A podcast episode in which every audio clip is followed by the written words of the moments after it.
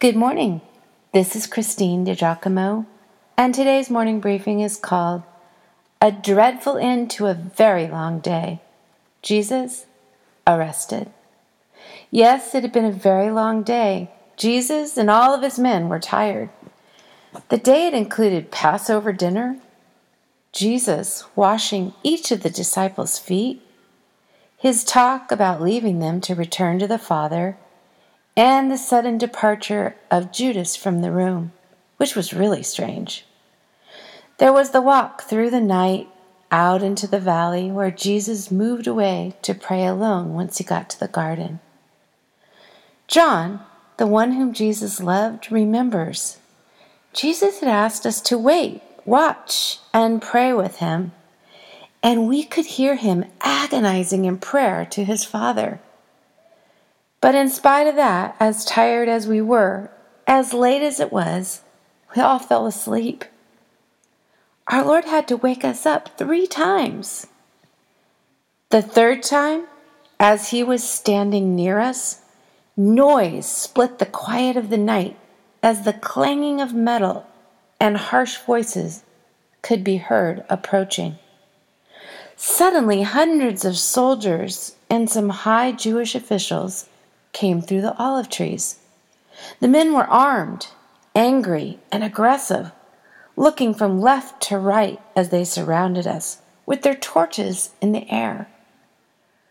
There was one man out front who seemed to be leading them. Judas? I could not imagine what Judas was doing with these men. Jesus took control of the scene, stepped forward, and asked who it was they wanted knowing, of course, it was him. Apparently, whatever Jesus had been agonizing about in prayer was over. There was only a resolve in its place. When they said it was Jesus of Nazareth they wanted, my heart skipped a beat as my thoughts raced around. Wait, this is happening so fast. How could they want to arrest Jesus? What has he done but preach and heal and point us to God the Father? What should we do? What should I do? Anything?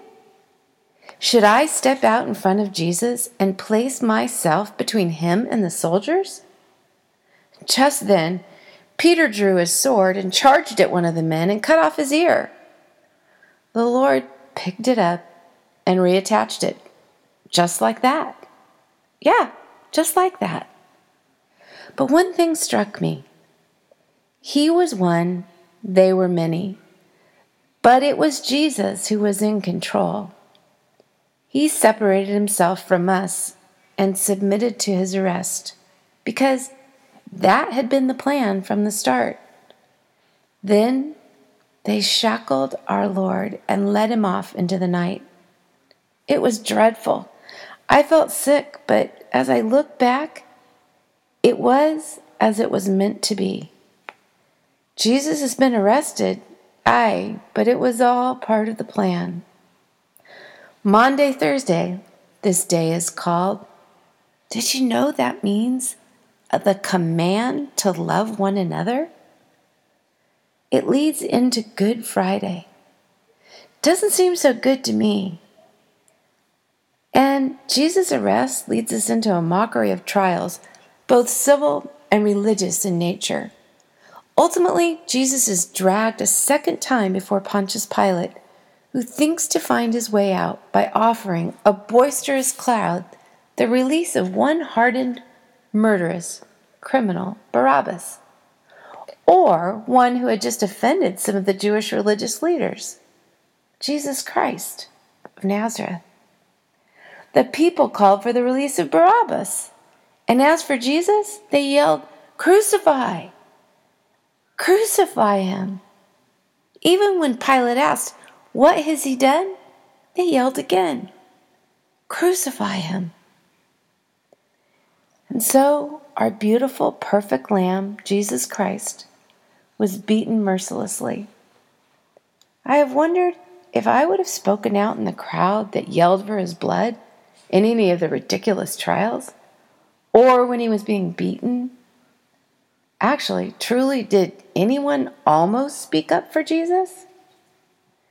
I can't help but wonder what faces could be found in those crowds. Was the blind man who sat by the gate of Jericho given sight by Jesus just days before? And I wonder to myself, where was Zacchaeus, whose life had been irrevocably changed by Jesus of Nazareth? And how about his inner circle? Where were the disciples? Lazarus, who he had raised from the dead, did they almost speak up? Did they almost step forward?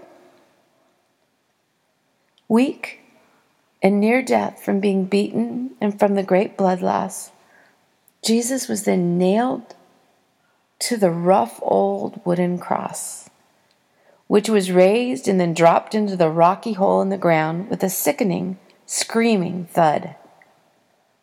Because his heart is beyond good and mine is not. Our Jesus on the cross, the once and for all blood sacrifice for you, for me, for our children, and theirs. Yes, all so we can be made right with God. That's why we call it Good Friday.